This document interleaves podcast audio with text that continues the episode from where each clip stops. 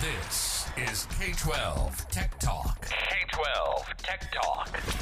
The podcast by K 12 Techs for K 12 Techs. Real conversations, real arguments, and real banter on trending K 12 technology topics and issues.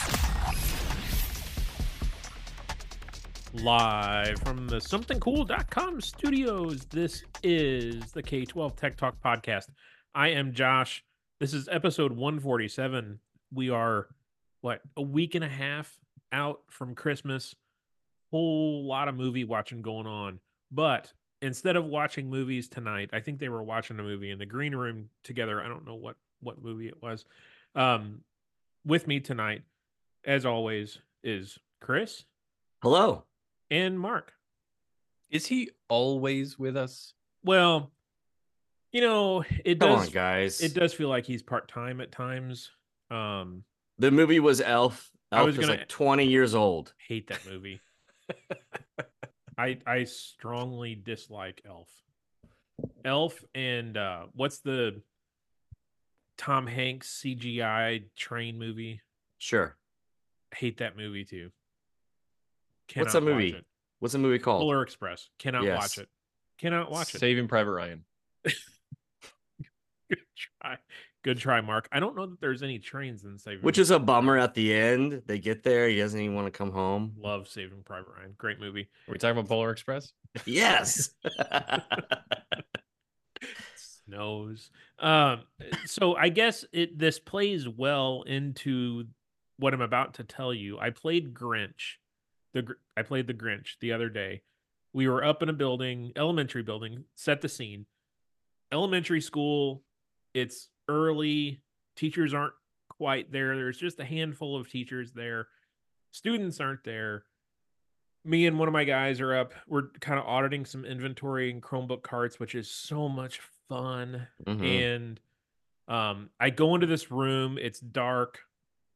I turn the lights on. I'm kind of searching where. Okay, where's the cart? I turn to my right, and it's okay. I see the cart. It's in a weird location, so I set my Chromebook down. I set my scanner down on a student desk, and I'm like, I'm gonna, I'm gonna move this cart and situate it so that I can open the door and you know boop boop boop scan with the scanner in a in an easier fashion because the cart was was oriented more towards the door and I couldn't reach it. So I I grab the cart and it won't move like the wheels are locked. So I look down and I I hit the the wheel brakes with my toe with my toe and you hear that you know tunk and okay I can move it. Mm. So I I put yeah, the sound effects in the story. I'm I'm just telling you guys Emmy award winning. Um I I grab the cart and I start I turn the cart. We're not even my goal wasn't even like a 90 degree turn. We're probably 22 degrees into the 90 degree turn and I notice things start falling. And I look up and there is a Christmas display of a, a nice Christmas tree on top of the cart with ornaments, lights. There's a thing on the wall. As I'm turning the cart, I realize that the tree is held it is not it is not vertically stable.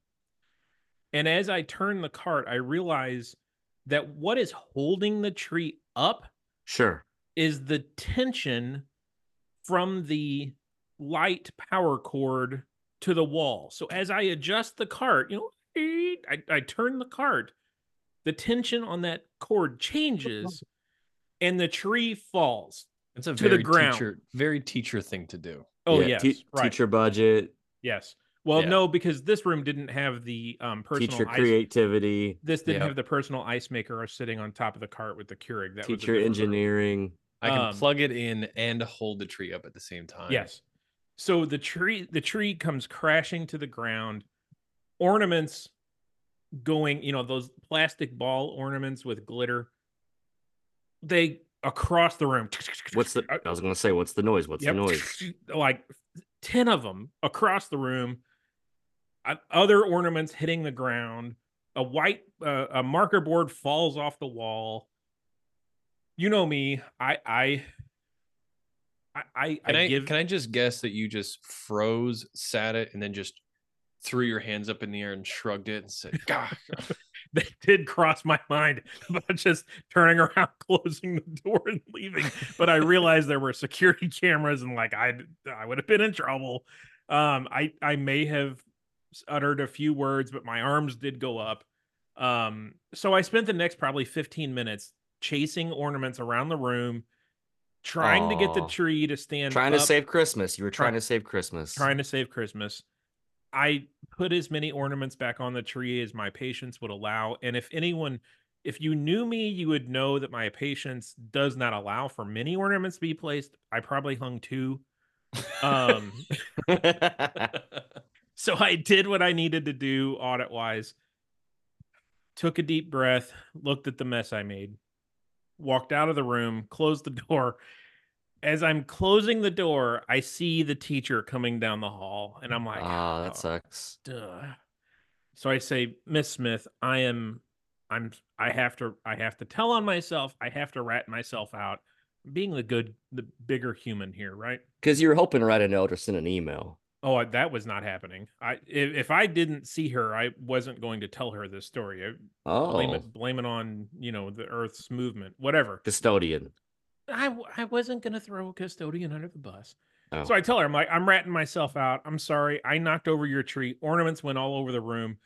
I, uh, to be honest, I didn't hang them all back up. I, I got a couple back up. She looks at me and says, "That's all right. It's okay. No big deal." I said, "Just tell your kids the crin- the Grinch knocked over the Christmas tree. They won't mind." So that's that's how my Wednesday, that's how my Wednesday started. You're a mean one, Mr. Grinch. Um, what's wrong with your voice? I was being the Grinch. Oh, okay. Um, so you really are a heel. You guys, uh, have you knocked over any Christmas displays this week? No. No. No, Mark, no, no. you okay? All right. There's a Thank- there's we have a big Christmas pageant tomorrow, so I'm excited for that. ooh a pageant. I What don't made- what's- performance. Are you dressing up as a Christmas owl? Yes. Yes. What's the difference between a pageant and just a program? I don't I don't know. The word I just said the word. I'm Oh. sorry. All sorry. right, Sorry. all right. We don't have any news tonight. I guess Mark is the newsroom on vacation already. Are they not there downstairs? No, no, we ran out of ink. So no news. Sorry. Okay. We gave Mark one responsibility. I know. He let Show those guys up go, with news. let him go on vacation early. Oh, news. I thought you said show up with No, no. booze. Oh, I thought you were going to say some other word. Um, You're as cuddly Well- as a cactus. we we do have some news. Uh, the VMware news. Do we want to get into that real quick while I we while we're in the news segment? Um, so Broadcom closed the deal with VMware. I guess it was last week. Um, apparently they've already made layoffs and they've come out with a press release saying how they're going to change licensing.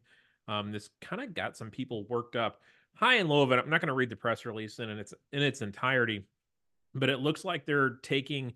You know, VMware had um, Essentials, Essentials Plus, Enterprise, uh, and they all were varying cost. But I think from what this this uh, press release from Broadcom makes it sound like they're going to force all their customers in either to their cloud foundation platform, which is their flagship enterprise hybrid cloud solution, or their Whatever. uh, vSphere Foundation, uh, which delivers more simplified enterprise grade workload platform for mid-sized to smaller customers. So, to me, the way I read this is they're going to force everybody into the higher tier, more expensive tier. So, um, it's funny. I already started having budget conversations with our CFO today, and I warned him about this. I'm like, I don't know what it's going to cost, but my guess is it's going to be more expensive. So just be ready for that.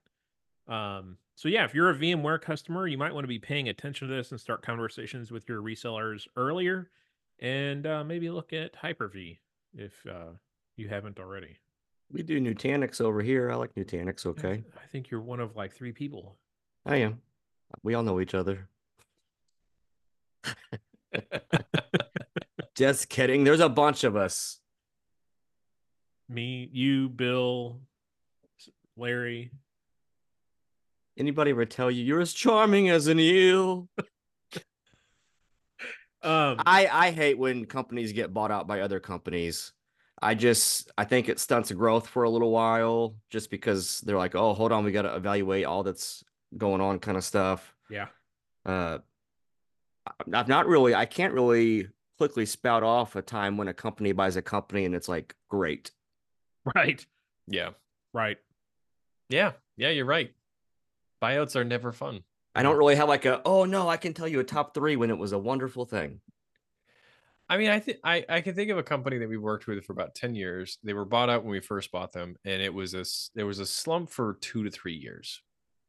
And then they started to kind of pick it up a little bit, but it it it hasn't changed things for any huge ways, good or bad, but in the beginning it was like there's a lot of bad stuff happening.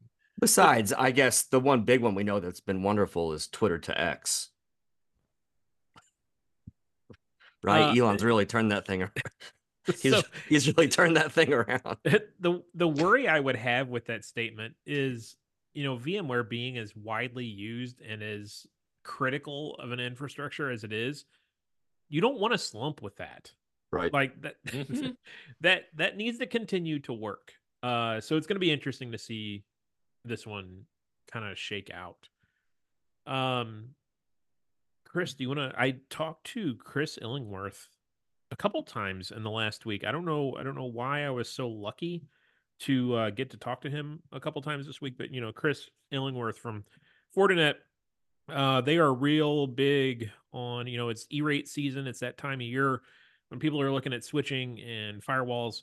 Uh, the the Fortinet or FortiGate, I guess it'd be Fortinet from the gate to the switch, uh, is starting to take hold and and get more popular. Uh, Chris, why don't you tell us a little bit more about Fortinet and how they can get hold of Mr. Illingworth? Yeah, Chris Illingworth. Um, he's not a vile one. He doesn't have termites in his smile. Uh, he does have all the sweet tenderness of a seasick crocodile. You can email Fortinet podcast at fortinet.com to learn more about Fortinet, get your switching on, all that kind of good stuff. Uh, Chris Illingworth is your guy. Fortinet podcast at fortinet.com. I, I have to know, do you have the Grinch lyrics memorized, or is this because you went They're just they're in my heart. All right. Um, Mark, since there was no news that you you didn't do any news, you want to tell us about our first listener email? Yeah. So our first one, let's start with the Reddit thread because I thought that was a very helpful one. Uh, a a gentleman posts on Reddit, uh, Master Maintenance six seven two. I always love saying the names of the Reddit names because they're always fun. Uh, they're building esports, and a lot of times when we talk about esports, we talk about PCs and computers and their needs, but what do we do about consoles? This person was asking about Nintendo Switches on their school network, wanted to know what to whitelist, what to allow, what do you need to do in terms of your SSIDs and your VLANs and your your allow lists. So, gentlemen, do you? I know you have esports. Uh, do you have consoles in your districts, Chris? What's going on with your district? We consoles? do uh, in our esports room under our esports program. Uh, so we've set those things up uh, in particular ways, knowing those MAC addresses and giving them a particular set of uh, of a VLAN of you know we know where they're at, uh, but we don't allow it uh, outside of that. And it's funny that this was posted because just this week uh, we had a student. So our our office is at the high school. Uh, we have an open door with a cart that blocks it. Uh, so if you're having a tech problem, you can come and see us. We direct you to the library first for Chromebook Google issues, but uh, we do want kids to feel like they can come up to this counter. They can talk talk to us. Uh, we want teachers to be able to come up to us just the same. Uh, but anyways, this kid shows up and he's like, "Hey, uh, we're trying to hook up an Xbox in Mister So and So's room right now uh, to do Fortinet, Fortinet to do Fortnite uh, because we're doing because we're doing a thing on gravity. Uh, could, and he's he's he says like, could someone come down right now? and everybody's just kind of staring at each other. Uh, and then they ended up staring at me, waiting for me to give the response of, no, we're not coming down right now. And you know, I the bigger picture thing of, you know, lack of preparation. this needs to come from a teacher, not a student showing up to hook up an Xbox to a projector. We're not going to hard hardwire an Xbox in right away without any like, what is this, you Well, know, you- for? What do we do in The whole You got to play games on it first. Uh, yeah, I mean, I give us some prep. it. Yeah, give us some prep it. time and quickly trying to tell this kid there's some stuff involved here uh everything that's getting plugged in to our network or getting uh what whether it's plugged in or joining the wi-fi it's not just as easy as that anymore uh, and even in this case this particular room we were thinking through it it has a vga run and, and this xbox isn't going to need hdmi so we're going to have to figure out an adapter and is it going to work with the xbox all that kind of stuff so we allow them as far as the esports program goes uh, but besides that, we we would just say no. the only consoles we have are console TVs. Um, I will say my kid has taken his Switch to school uh, and played Mario Kart with his advisory hour on the projector and smartboard in the classroom. But from an official standpoint, we we don't have any sports program in our high school. Um, it'd be I, it's one thing that's kind of been on my radar for a couple of years to start, but unfortunately, we don't have that. Um, so we haven't had to uh, officially cross this bridge with a Nintendo Switch yet. Mm. Uh, very similar, Josh. We we don't have consoles, uh, but we are definitely seeing more and more people starting to uh, ask for support for them. Um, I did in in researching this article. I found a couple of resources we'll share in the show notes. One was from the Reddit article itself. Uh, an- another reader had shared uh, a, a, an article from PlayVS. It's a, an esports company. Uh, and they have a very, very, very detailed uh, list of the different games and your IT checklist is in your inclusion list. So the the kind of the network requirements that you need to do. The other one that I found was from Oklahoma. Uh, it was the Oklahoma uh, esports uh, organization, uh, and they have technical support document, and I'll share it with you guys now and make sure that that we put that in the show notes where you have all the different games uh, and then you can click on a game like Nintendo or, Oh, or cool. Xbox or Steam, uh, and then say, all right, what do I need to do for that? And it kind of gives you the the ports that you need to allow, the the domains that you need to uh, to check, and uh, and then a couple of other uh, requirements for peer to peer or or whether it's uh, any sort of router settings. Very very cool. Uh, keep place to place to uh, to reference. I just recommend bookmarking both of these Yeah, that's neat. Uh yeah in case you have troubles with your consoles or or any other esports games and want to try it out I expected Chris to sing the uh, theme from Oklahoma, the musical. I got one song in my soul tonight. Oh, French. Okay. What else you got? You got? got Mike? garlic in your soul. the other one actually josh you were the one who brought this one i wasn't even uh, aware of this article until you pointed this out one to me this is on k12 tech pro uh and i gotta say when you've seen it all and then you see you see something like this uh somebody posted and we'll we'll hide the names as and any sort of other identifying information but somebody posted i have a teacher that has apparently been approved to paint their walls i was like oh this is fine this is That's very good. nice. Cool. I, I don't I don't think we would allow our teachers to paint their walls. Like that's a standard in our district. i painted my classroom when i was a teacher Did you really? yeah I painted it and walked away no don't tell anybody um but they got permission to paint their walls with nickel based paint which i had no idea was even a thing which prevents any outside signals from reaching into their classroom and preventing the class uh, wlan from re- leaving the room uh, and the person has a lot of concerns about what that does for signals in or out of the uh, classroom and they have an emergency alert app and how does that handle things? So i've never heard of such a thing in terms of nickel based paint and i cannot imagine why anybody would want to paint their classroom uh, with that paint uh, for what reason first off and then not thinking about through the different repercussions of that one. So shocking shocking to to say the least that's a thing in classrooms Yeah, I, I saw that article and I kind of had a back and forth with the person that posted it saying, okay, what's the rationale for the teacher from the teacher about doing this? Like, what's the real reason here? Are they afraid of or they have concerns of RF and cancer threat or like what's the problem? And I think it kind of boils down to uh, removing distractions, student distractions from their cell phones and and blocking cell service.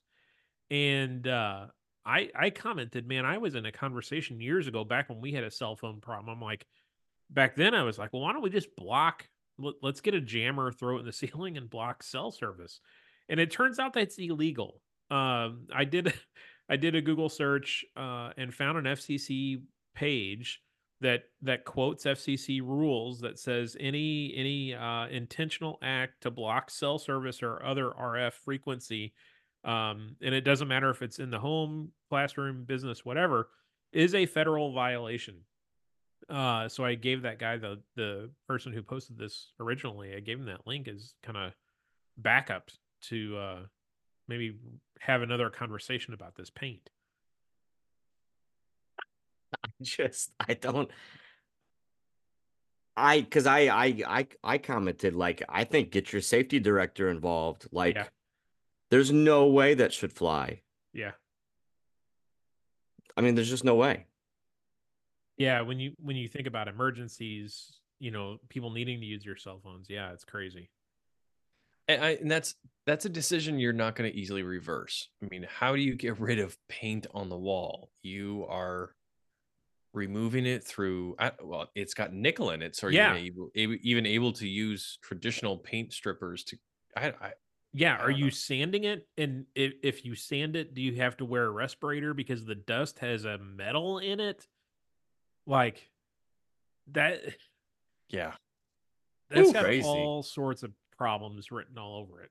So to that teacher, you're a monster, Mr. Grinch. I think I think the Grinch musical needs to end. Oh, did I kill that bit? yeah, I you've ran that into the ground. That's worse than the uh, bit. previous school district, I remember reading this article about uh, microwave frequency potentially impacting Wi-Fi, oh, absolutely. and I tried to get maintenance director to like lock arms with me that we shouldn't allow microwaves in classrooms. and uh, we both said something to our superintendent, and the superintendent said he's not going there. No, but I mean it's documented. Uh, microwaves really screwed with 2.4 bad. Yeah. But this paint thing is a whole nother. It's a next level thing.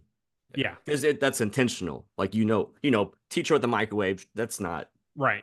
She's just trying to get her leftover chicken strips warmed up. This is Yeah. like going out of your way to block. I just I don't know. Yeah, I, there's a lot of emergency service repercussions, let alone renovation repercussions with that. I think.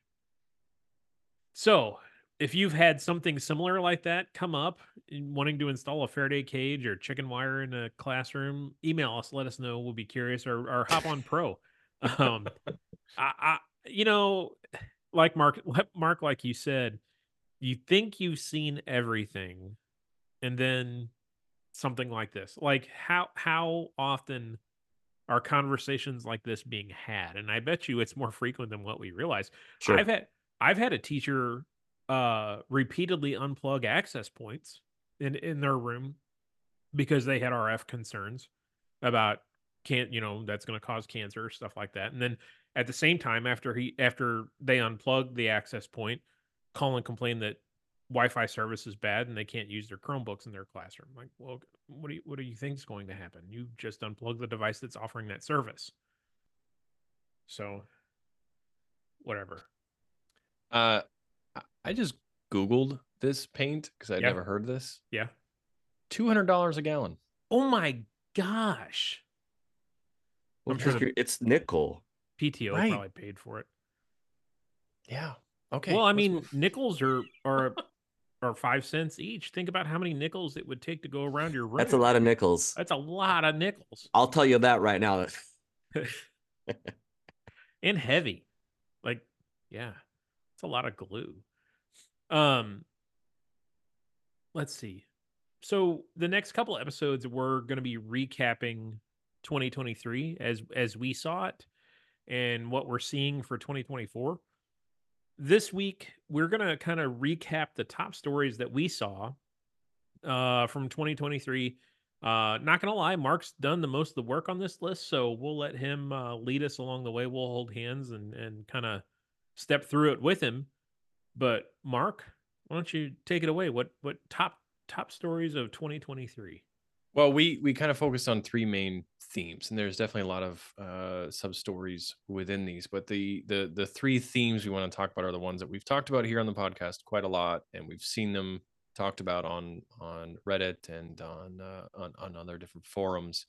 Uh, but these are what we felt were the top three themes that we've um, have impacted the K twelve technology world the most, specifically our industry, which is kind of the tech support uh, district leadership, district technology stuff. So the first one, which I, I don't think anybody is going to um, guess anything other than this one, was the first story that really hit us in the the start of this year, which is artificial intelligence.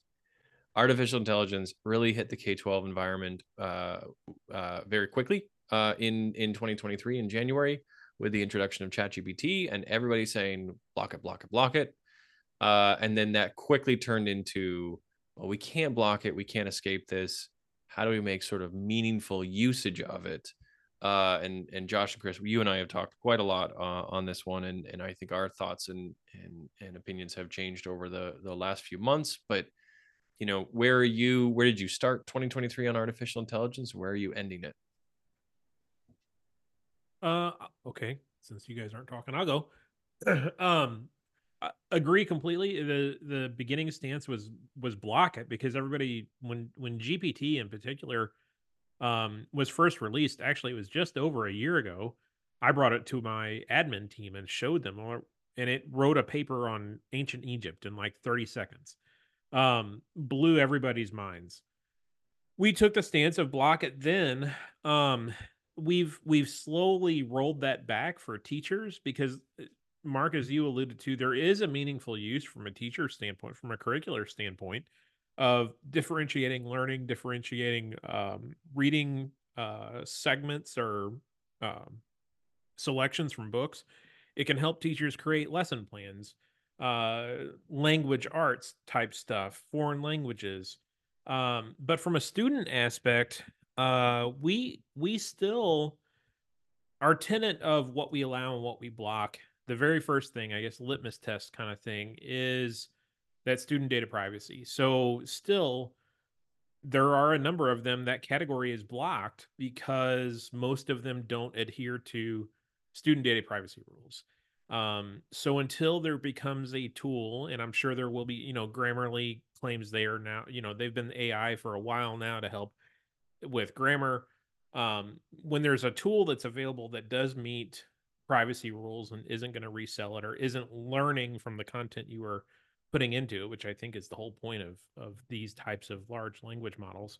Um, I don't know that we'll really take the step of helping students use it. Now, personally, my son knows how to use GPT. He's he's been using it. It's helping him uh, write emails and stuff like that. He he's used it on more than one occasion. So there is definitely a uh, real life application to these tools that that is what's going to be uh, in focus over the next five ten years. Um yeah i don't know. I don't know what else to say. I can remember and i think it was like october november last year a teacher friend asking me if i had heard of chat gpt and he had it on his phone uh, and we were at whatever a friend's house and we were goofing around and asking basic questions and you were just kind of like learning what it did and it was really just giving you knowledge back that you're like you know this is like a glorified google search result you know that it put right. into some paragraphs but to then fast forward that i've had teacher requests when chat gpt isn't working well and they think it's something with our content filter that they are using it uh, for ideas for lesson plans uh, to myself using it. I've used it a couple of times when I'm needing to write some quick narratives. Uh, you know, give me 500 words or less, and then condense it down, and then I take it and I, you know, read it myself and personalize it myself. That kind of thing. Uh, I can see in a year uh, how much it has changed and how much people have started to get like aware of what what AI is uh, and kind of where it's tracking to be. So I think it's going to be, of course, we're going to see it more and more. Uh, even I'm I'm messing with the Midwest Tech Talk uh, tech conferences for March and July, and we use Eventbrite uh, for ticketing. Uh, I was in Eventbrite today, and it says, "Do you want to make an event from scratch?" And it was like, "Or do you want to use Eventbrite's AI?" That's new, and it was like, "We're going to ask you a couple questions, and we're going to, you know, fill out all your stuff for you."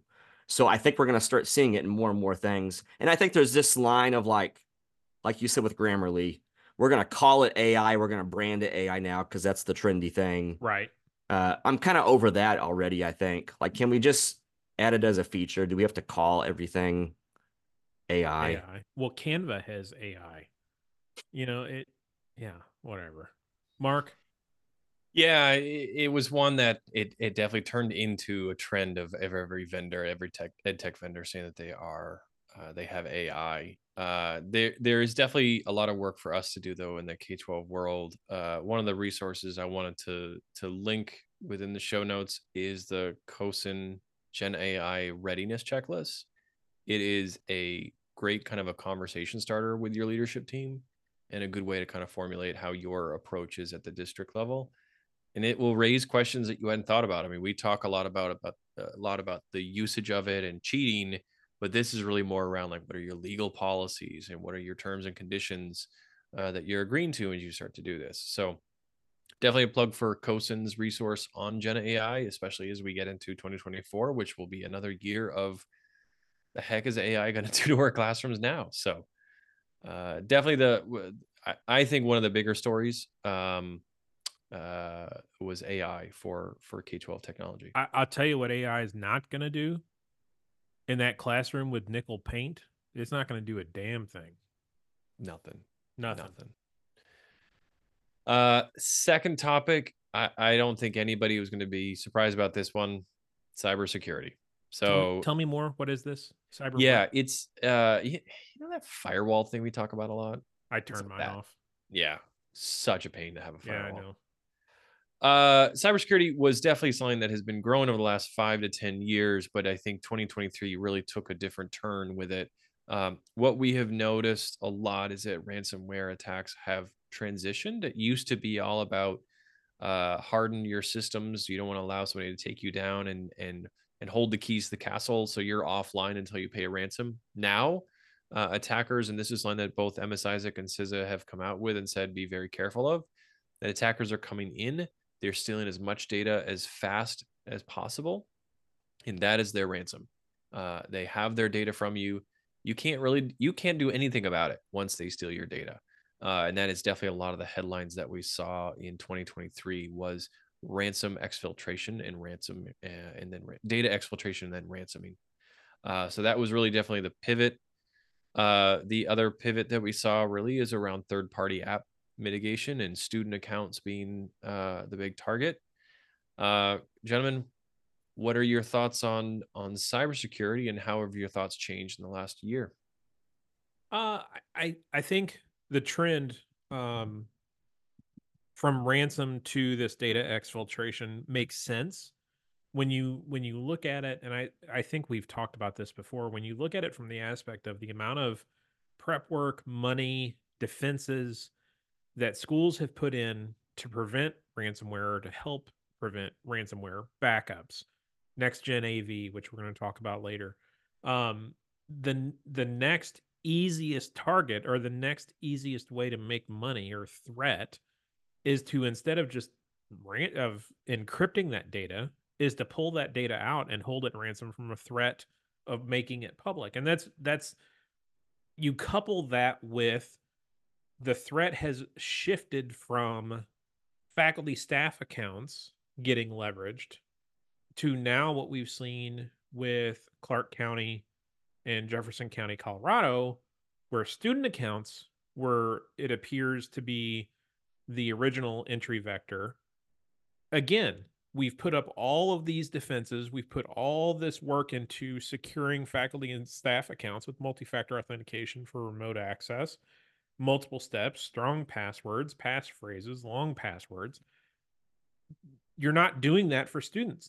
No one that I know of is requiring students to have multi-factor authentication. You might require long passwords, but you're you're not doing MFA. Again, it's the next easy target. It's the next easy easier method. Um, I, I think that's been a huge trend for this past year. I think for me, and I was trying to think of the word. I don't know that it's fear, like the fear that I have of the bad guys. And again, I don't know if that's the right word. Maybe it is, or the anxiety I get, uh, the responsibility maybe that my position feels about uh, knowing about the bad guys and staying up to date on what's going on with the what they're up to kind of thing. I think it's shifted where I I don't know, I used to look around at my neighbors and they hadn't been attacked, right? Yeah. Uh, and now I have several schools that are within easy miles of me that have gone through something bad, have gone through ransomware. Uh, so I guess there's just a more 2023 brought more awareness, like that that the likelihood of it happening to me is a lot higher than I really thought it was. Uh, maybe the blissful feeling of it's not going to happen to me is gone um, because of what Josh just mentioned. Those things have changed. We're not just worried about the teacher locking there. You know, we we we we left the day of like all I'm care all, all I'm caring about is does the teacher lock their computer when they Right. leave so that the Yeah. grade books left open. Yeah. We move past that. And then we're worried about faculty staff uh, that they're going to click on the bad link.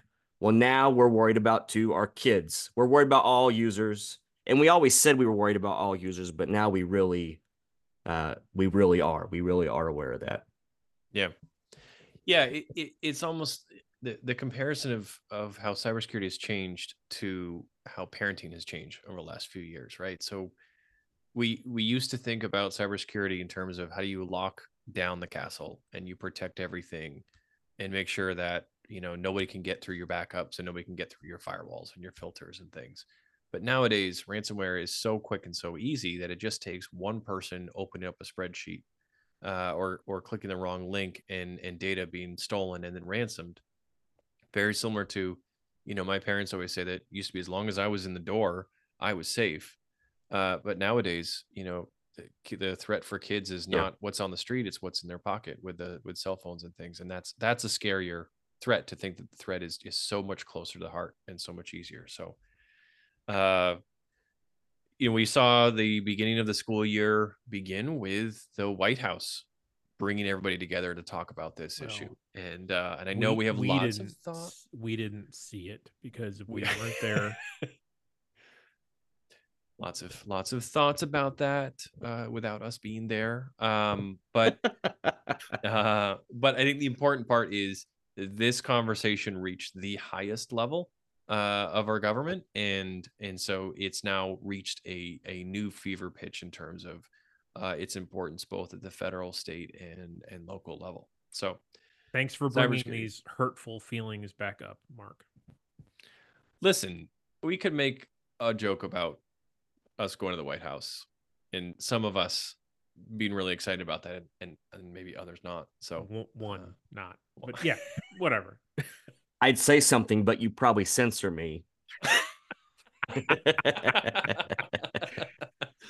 hey, go back to your third party app thing. What what did you say about that? I don't think we really answered that one. Oh yeah, how we also need to make sure that we're maintaining and, and mitigating any risks in third party apps, uh, vendors. You know, it we've seen a lot of third party apps breached and notifying school districts that their their information has been compromised. So uh, it's not just about protecting your own castle; it's about making sure that your vendors that you're working with and you're putting you're giving data to are securing their castle. Which, which is like hurting cats. But you know, I, I'll talk about that in a minute too. I got a little rant. I'm cooking up. About Yeah. cats? Cats. I, I yeah. I knocked over Christmas trees. I'm gonna rant about cats. Get ready. Phew. Okay. Well, and this is a perfect transition because the third area that uh, we felt was a big uh, focus area and something that we've seen a lot of both within our organizations, within our personal lives, and within some of the forums is the issue of burnout. Uh, burnout has hit a lot of people. It has hit a lot of people in school districts. We've seen a lot of tech directors and CIOs really struggling uh, with the weight of the pandemic, the weight of their role post pandemic, um, trying to figure out how to uh, handle turnover across your organizations with the amount of staff turning over in both your leadership as well as your teachers.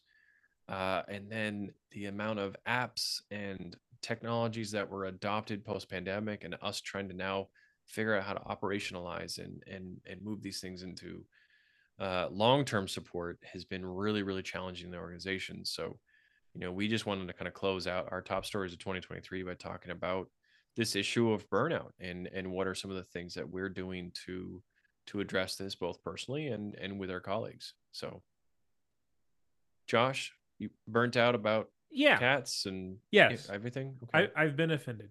Um no i i think this goes hand in hand with uh, a post i saw over on reddit a couple weeks ago about imposter syndrome and i i think you could make an argument that um phases or stages of burnout go hand can go hand in hand with imposter syndrome uh, and I, I think there's one, we all know this, and I think it validates you to hear it from someone else. So if this validates you, I'm happy.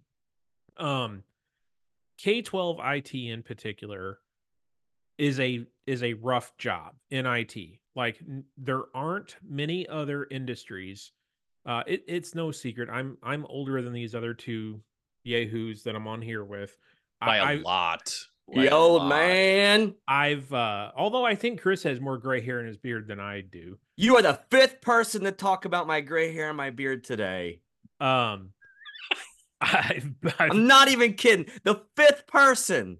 I've been in uh different industries. I was in healthcare for a while, higher ed for a while. One thing that K12 more K12 departments uh have as a characteristic is we are wearing all of the hats. And when you're wearing all of the hats, you know, you're you might be a system admin, and you might be a server admin, network admin. You're going to uh, cabinet meetings, policy discussions. You're doing all of those tasks that in a in a business world or a corporation, those are divvied up among multiple people. So I think that's where burnout and imposter syndrome creep in at a higher frequency and probably um, magnitudes worse than what you would experience in other businesses or other other industries. And I, I, I just it it needs to be said that if you're in K 12 for very long and you're not getting fired or you're not getting written up, your job's getting done, your tasks are getting closed, you're not an imposter. Um, you might be feeling burnt out, but but you're not an imposter. You're getting the work done. You're doing you're doing the good work. Um, I think that needs to be said, and I don't think people outside of K twelve understand the responsibility that K twelve IT departments hold, um, because like we've alluded to already, we are we've gone from worrying about faculty, worrying about staff, worrying about a superintendent clicking a link to now worrying about Mark's 60,000 students clicking a link or having a weak password and those documents getting downloaded. Um, the magnitude of responsibility that a department of four people have with a user base of 5,000 people, including students and faculty, is ridiculous in in these IT departments. And I think that's where this feeling of burnout. You look at Missouri, I think this two years ago, we had a new superintendent, or last year we had a new superintendent. I think in in their um they had to go to those new superintendent classes, whatever. I think the statistic was said that like 30% of schools in Missouri had a new superintendent last year. So you couple that with fresh leadership in a district with IT, a lot of changes are happening. That burnout, that imposter syndrome, is rampant right now. I don't know. That's my rant. Sorry, I didn't mention cats. Mark's yawning. Sorry. That was great. I Chris? just want to say, hey, don't rot yourself off just yet. Don't rot? It's only in your head you feel left out or looked down on. Just try your best. Try everything you can. Just a chat. you know this song? Oh, I thought you used Chat GPT to write this. Jimmy Eat World. I forgot. You guys don't listen to good music.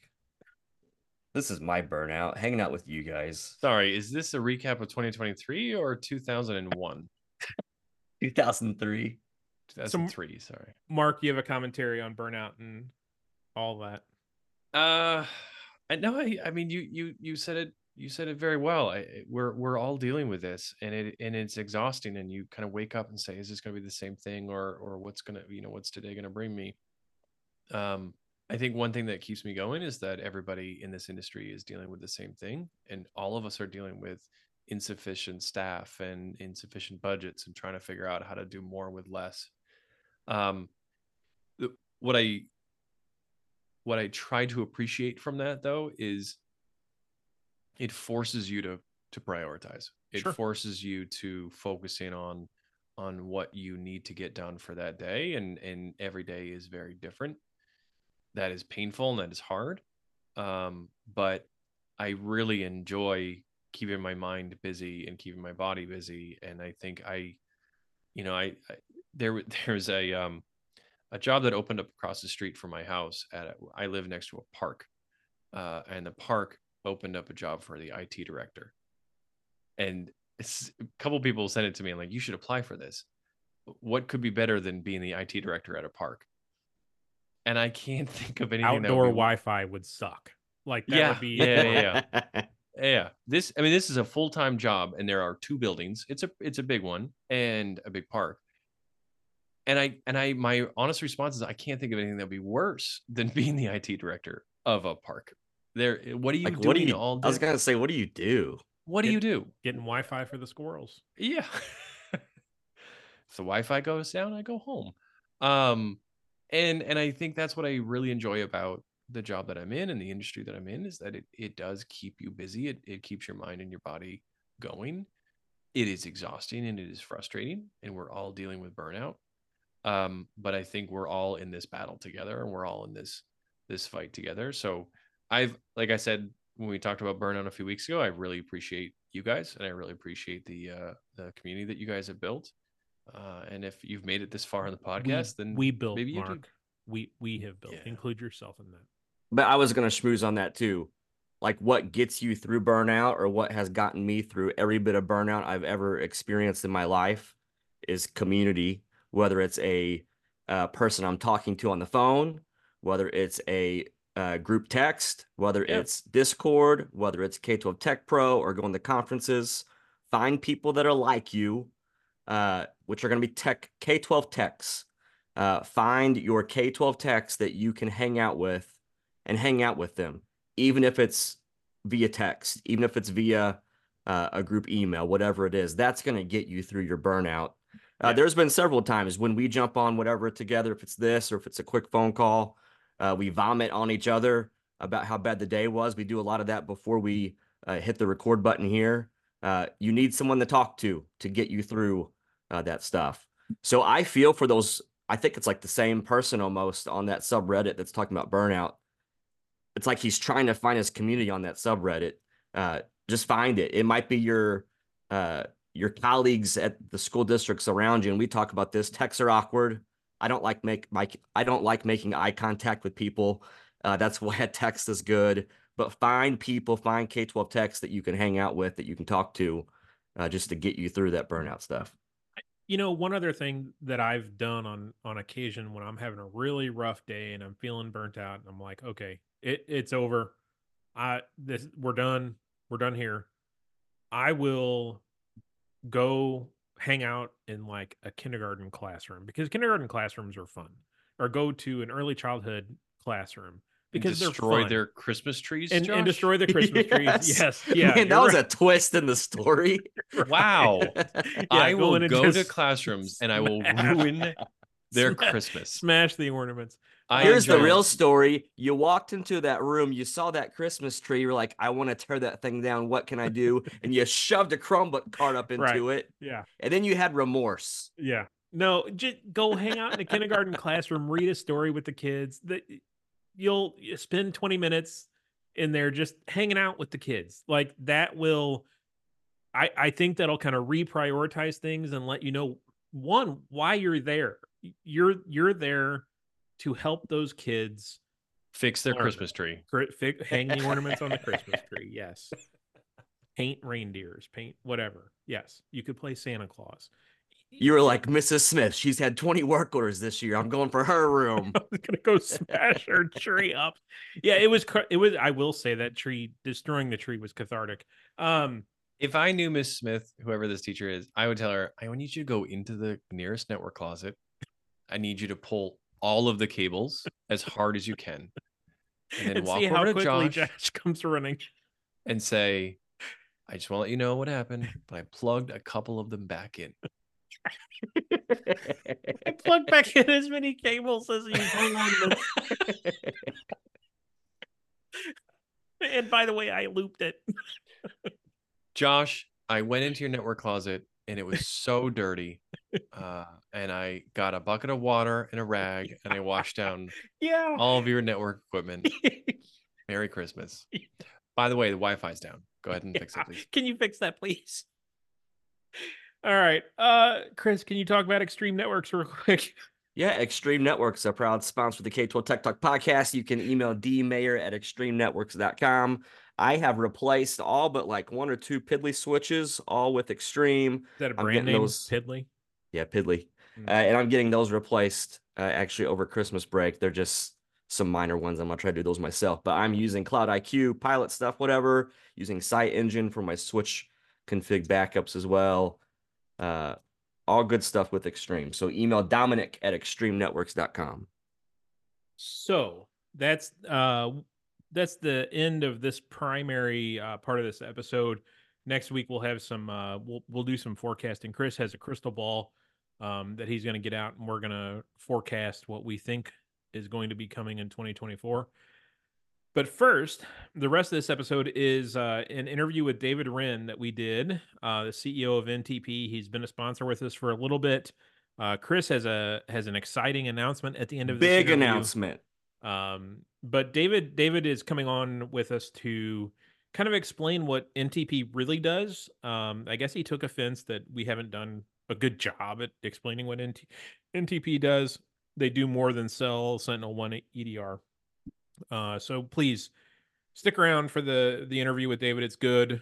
Uh, he we kind of talk a little bit about pricing with uh, some of their services. So if you're curious, we keep talking about it. And we keep saying that he can save you money.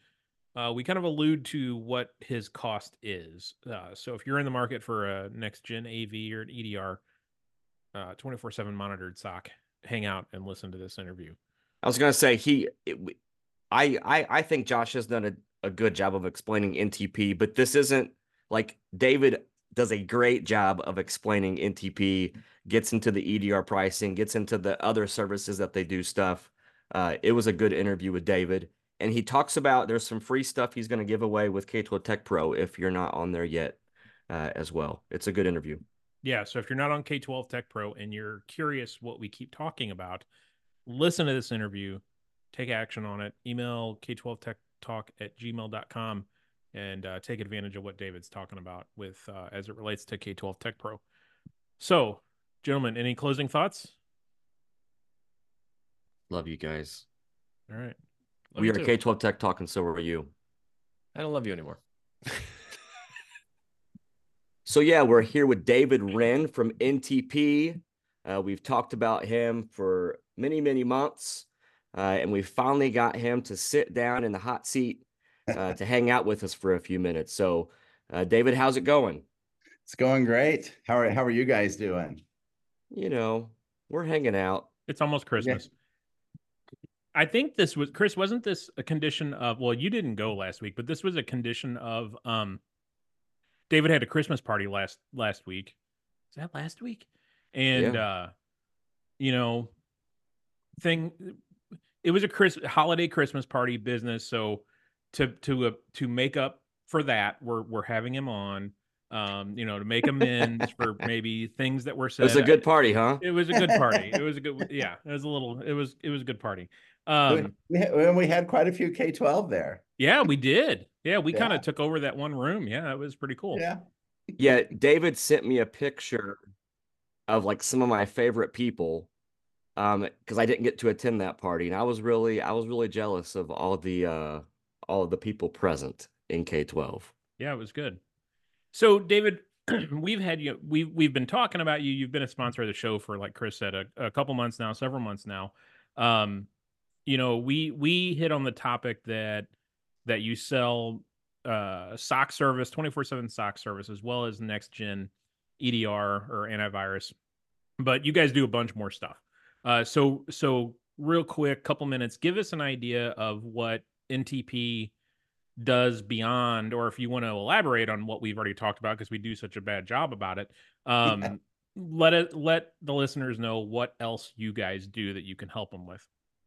Yeah. So you know we're a we're a full 24 7 soc um, we're 24 and a half years old. I think around April of next year will be our 25th anniversary. So we've been, I, I say we've been doing security before security was cool, right? Yep. We started yep. doing uh, network analyzers and doing network assessments. And then, you know, one of the things that we focus on is if you don't know the network very well, um, you don't know what you're protecting. So understanding networking and everything is key to everybody in our in our SOC.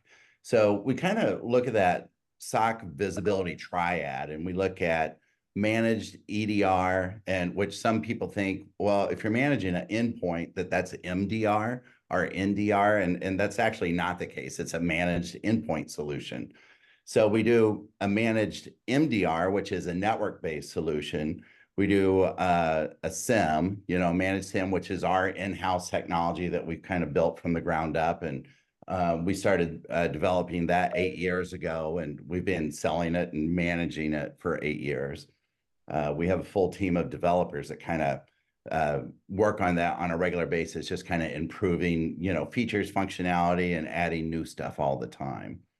So when you look at that, it's we get the the endpoint protection, uh, full EDR, we get uh, threat and vulnerability management. We get the network traffic flow, and we use analyzers and do traffic flow analysis. We have the SIEM for uh, correlating all that information. We've built a SOAR solution for security orchestration, take in uh, critical log data, analyze those logs, and there's a few things that we do that's kind of outside of that, but that's that's like the core of SOC as a service.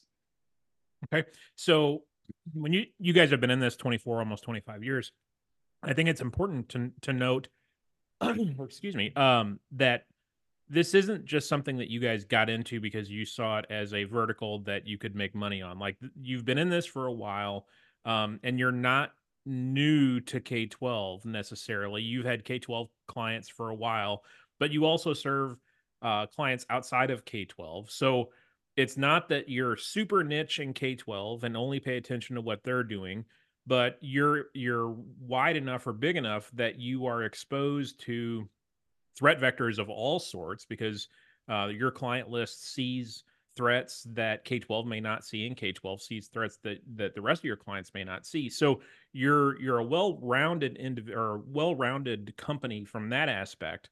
Um, can you speak a little bit to to that about how um, you guys are seeing K12 and and what similarities they're showing with your other clients? Like, is it all the same? Is is there nuance to to each one? To- totally different, and you, you know, uh, very interesting because when when we first uh, started in security early on, um, penetration testing was a requirement for healthcare and financial industries. Yep. So uh, we have quite a few customers in that space, and then the uh, DoD had requirements on, uh, you know, their downline for supply chain and manufacturing. So we've got quite a few customers in that space. Um, we do have some Fortune 500 and large healthcare, uh, obviously, and so it's it's really different. There's there are you know there's similarities like some of the bad actors and some of the the groups are are the same, the state sponsored, and then kind of like what we know as uh, the current modern mafia, you know, that has uh, different financial interest in this. I mean, it's a it's a trillion dollar industry, you know, cybercrime is and sure. fraud. So um, we we do kind of look in in our SIEM and the triggers that we're looking for. um, if we see it in one industry, we'll kind of put that across the board and watch it uh, everywhere. But as you know, in K twelve, it's it's also an, an additional uh, item that we see is you guys got some crafty kids, you know, that get sure. into middle school and high school. And we've seen stuff where they're going to DDoS, you know, they'll, if they're doing e-testing, you know, we're like, hey, I've got third hour. And they'll actually buy a DDoS against yep. the school during the third hour and bring those tests down. So, um, so it's kind of interesting. And, you know, what, what our, our team in the SOC does is we track as much of that and, you know, get on top of it as soon as possible. And then, you know, we do have a, a managed WAF, you know, solution to protect against those types of things. Um, we do penetration testing, so we find those weaknesses, and we include an annual pen test with our TVM service. So, yeah, it's it's a it's a wide range, but it's fun, and you you know the guys in the SOC every day is different and entertaining, so you know they're kind of enjoying that. Um, every now and then they get out of the office, you know, in teams and do, you know, human compliance or security awareness training. And, you know, we've, myself, we've found ourselves behind teller lines and banks, you know, through human compliance and social engineering. So it's, it's, it's a inter- interesting uh, job for us, I guess. So I, I think all of that to say this isn't just something that you guys saw as a a new um revenue stream and jumped into this that you you know you might see some companies doing that. This is this is what ntp has done for almost 25 years uh, so they know it forward and backward. One of the things that we have talked about um, is your edr you guys resell SentinelOne or you you sell SentinelOne um, and I think it's important to talk about the version of SentinelOne, like it's Sentinel Complete, which is one of the top tiers, if not the top tier of Sentinel. Um, but if you're looking at the schools, if if you're looking at um, other EDR type solutions, one that might be called Cold Dog or one that might be called Group Slaps, you get what I'm saying here. Um, that was good. That was good, Josh. I know. I can't yeah. just off the top of my head, man. Um, so I, I think the the important distinction, David, because it, it's no secret the, these can be expensive. The, these tools can be very expensive, and I think that that turns off some people and gets them in a mind, a mentality of looking for those cheaper solutions. One that is a is a number. Um, so I, I think it's important to say we're not going to give the exact price, but in relative terms, under 50 bucks a month, and I'm not talking 49.99, um, under 50 bucks a month per client, or I'm sorry, 50 bucks a year per client, not a month, 50 bucks a year per client. Um, they can have your SentinelOne offering managed by the SOC, which is amazing pricing from what I've seen of other products. Um, so if you want to talk about SentinelOne real quick and your relationship with SentinelOne, because I know that's not a a short term relationship either. You know, you your SOC's been around 25 years. How long have you guys been working with SentinelOne? Yeah, so um, we started working with SentinelOne. I think they started um, uh, selling licenses, selling product in 2016, 2017. And uh, we were early, early adopters. You know, uh, we we were um, at the time kind of partnered up with that Group Slap uh, solution, and um, that was one of our complaints because it, it, was pricey and then you get creep and it creeps, you know, the subscription creeps every year. So we did some side by side comparisons. We have a lab and we bring, you know, even when we see new stuff come across, we put throw that in a lab and, you know, our guys throw everything at it. And, um, you, you know, we were very impressed with the way that S1, SentinelOne kind of handled all of that and we we went to one of our clients, a larger K-12 in the in the St. Louis region. I think they have about 4,500 S1 licenses in their environment right now that we manage for them, and uh, we put it side by side with that. And you know, S1 cut. We, we intentionally, you know, threw some malware, and we're like, "Hey, go to this website, download." You know, like virus total, download a hundred of these, and let's see what happens. And S1 got 100% right away and two weeks later somebody from group slap would have would have uh, contacted them and said hey you know how you have this on that machine. So that was an eye opener for for them and us. It's like wow you know two weeks to get notified of something in your environment. Uh, the longer the longer bad actors and, and ransomware or malware is running in your environment, the harder it is to remediate and get it out of there. So you, the other thing is um, when you go to purchase a product uh, and you're negotiating, if you're a small district and you got 50, 100, 250 uh, licenses or users, or you're a large district, you got 4,000, you, you know, we have tens and tens of thousands of licenses. So, you know, our, our negotiating block is uh, pretty strong. So that's how we are able to kind of get this uh, to K-12 at the price point that we do. Sure. So um, you mentioned uh, a client in St. Louis or a K-12 in St. Louis, and you know your SOC that SOC service can be done easily remotely. Like you're not on site in any of your clients. But I think another important distinction that you guys we need to clarify is um, you don't need to be in the St. Louis region. You don't need to be in Illinois, Missouri, Iowa, Kentucky. Like you can offer this service to anybody across the country, right? Like you've got clients in other states. So I, I think that's an important distinction too.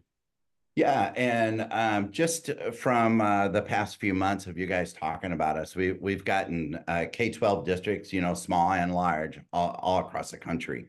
Uh, we've got some large districts in Michigan. We've got districts in uh, in the Seattle area. So um, Ohio, and you, you know, it's kind of nice to see how the community kind of sticks together and uh, one of the one of the reasons we like partnering with you guys is we like your passion, we like your mission and what you're doing, and you, that's kind of always been one of our philosophies. Is we don't want to come across as a sales guy. We're, we're, we want to come across as a trusted advisor and a partner, and look for the best solutions for for our clients. Uh, because with everything that we do, we're really about a long term relationship and when you have our SOC, we look at that as we're your employees, we're an extension of your team, and we're doing everything that we can to protect your brand just as much as our own brand on a on a daily basis, like every hour by hour, minute by minute, second by second. That's awesome, and that's I think a really good way to wrap wrap this up. Chris, I think you have an important announcement though about I do. relationship. Um, David used this really great word. He mentioned the word partner. Um, we do have sponsors, and we do, you know, I don't want to misspeak and say that we don't treat our sponsors like they are partners, we're in this thing together. Uh, we're working for the good of the cause. But uh, David and NTP, uh, we've been searching. Uh, you know, we we talk about Midwest Tech Talk, the conferences. We talk about K12 Tech Pro, the website and the community, uh, and then we have the podcast. Uh, and we've talked about trying to find a partner to work with that's all in for the good of the cause, for the big picture stuff, trying to shake things up in K 12, take care of each other, take care of K 12. Uh, and NTP, uh, we're excited to say, is going to be our first ever uh, diamond partner uh, for 2024. Uh, and I'm just super excited about being able to say that sentence and then what that sentence means. Uh, they're going to be hanging out with us on the podcast. Uh, through many, many episodes of 2024. Uh, the K12 Tech Pro regional meetups all across the nation. Uh, they are they are partnering up for us to be able to attend those. So we have those uh, cooking. I think uh, probably in the next week or so we're gonna announce, and I can kind of tell you the cities that we're gonna be in San Diego, that we're gonna be in Dallas. we announced the one for the Midwest and Columbia already for all of 2024. NTP is going to be at the uh, Midwest Tech Talk Technical Conference in July, uh, and in particular with the K12 Tech Pro uh, community. Uh, it's been cooking and it's being talked about that we want to do like a cybersecurity coalition.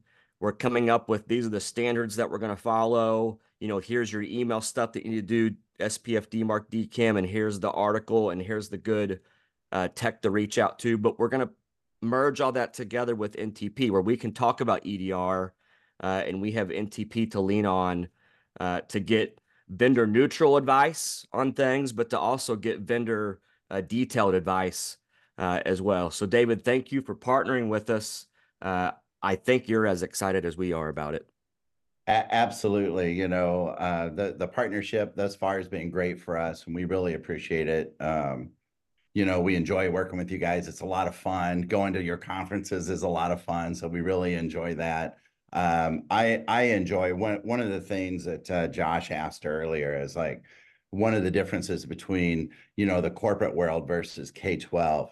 Going to the K twelve reminds me of the corporate world, like 15 to 20 years ago, it was a lot more fun, right? Mhm. and that environment isn't as fun anymore, right? So when you go to when you go to these K-12 events, everybody knows everybody. It's a lot of fun. Everybody's sharing information. So, you know, we we love being a part of that. And then um I know we sponsor some members, some of the uh, members K-12 uh, Tech Pro. But um, you know, from this podcast today, what I'd like to do is say, hey, we'll sponsor another 20 members. Like the first 20 that give you guys a call from uh from today's episode, Awesome. you know, just uh, make an introduction and we'll we'll cover their membership. Awesome. That's awesome. That's great. Yeah, the NTP partnership too. It, it's just going to let us do a lot. Uh, we've talked about, and I would love for this to. I well, I'm going to say this. I would hate for this to happen, but love for it to happen. When a school in Arkansas is under a cyber attack, which I don't want to happen to any I was school gonna say, in why are you picking on? Why are you picking on Arkansas? I know, I know, but uh, this partnership is going to let us try to move some resources to maybe help them if they're on K12 Tech Pro, even if that resource is Josh driving uh, and buying pizza for that tech department I- hanging I out with would- them. I would buy beer. I like if you're gonna send me for pizza, I'm I'm bringing beer. Okay, okay, pizza and maybe some beer. Yes. If it's me that shows up, we're probably going to drink some energy drinks together. Yeah, Chris won't bring beer. Whatever. Ask for Josh and and maybe Mark. Mark will bring probably lobster tail from New England or something. I'll, I'll I'll bring the beer from Saint from yeah. but it's gonna open that door up. Uh, if if you're in a tech department and all the tech departments in your side of the state, wherever you're at, uh, salaries suck, uh, and you're wanting an advocate uh, to do some salary research, Eric the intern is going to be willing to do some data research, and he might show up at your superintendent's door uh, if you want us to. It's just it's going to let us change the game again. K12 Tech Pro, a family, a community. Uh, we want to flip tables in a positive way uh, for K 12 tech departments. Uh, that's what this partnership, some of it is going to do. And again, the cybersecurity stuff, the coalition stuff, I know is going to be a big deal. All right, cool. David, we appreciate you coming on, spending uh 20 minutes with us or so, and uh, we look forward to this ongoing relationship for uh, the majority of 2024, and I foresee it lasting quite a bit longer than that. Excellent. Thank you guys. I appreciate your time. Thank you.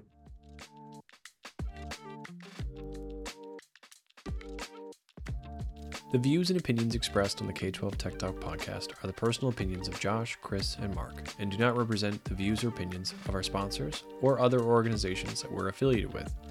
The material information presented here is for general information and entertainment purposes only. Thanks for listening, and we'll see you next week.